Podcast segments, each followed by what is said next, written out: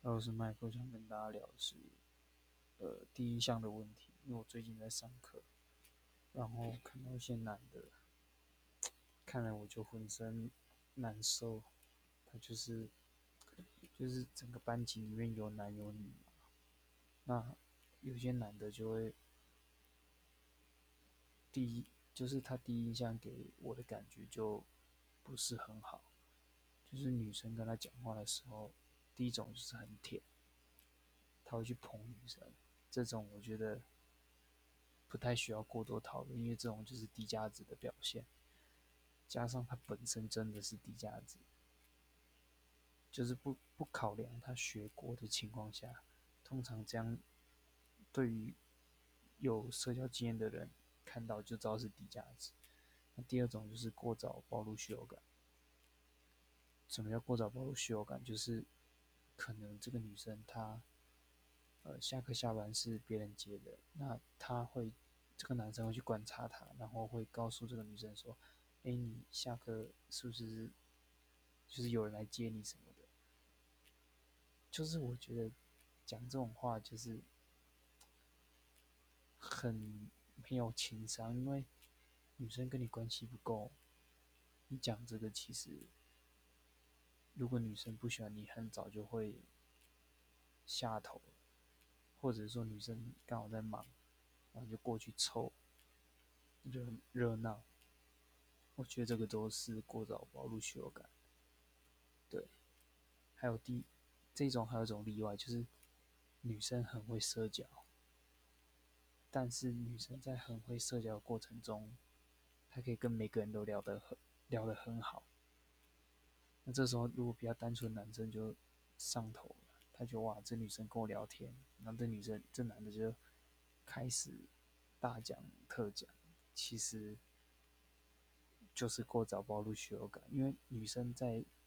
她的性格本身是爱讲话的，那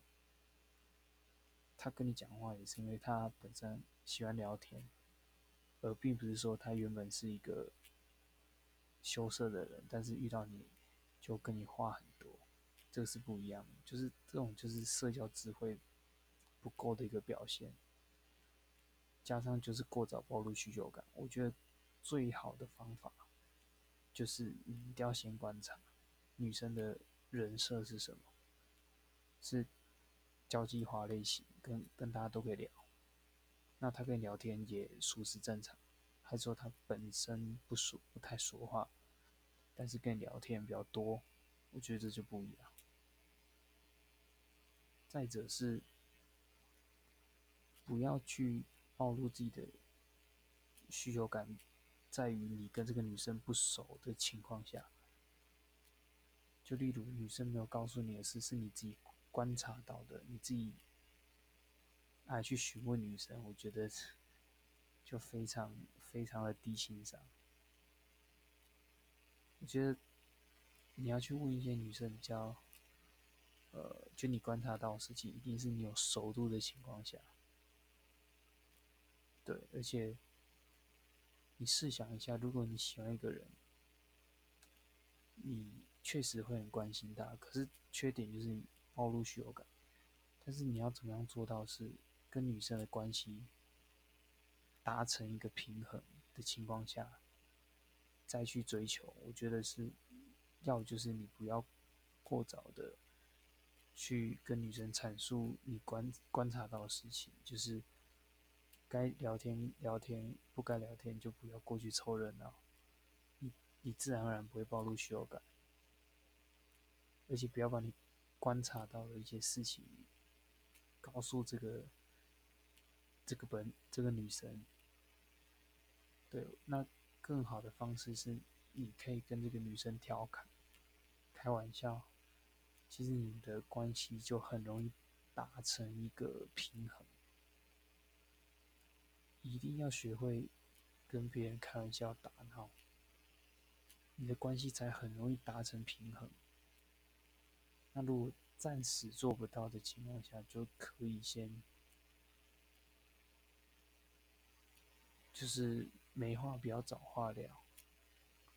就是无欲则刚。你，你有那个契机聊的时候再跟他聊，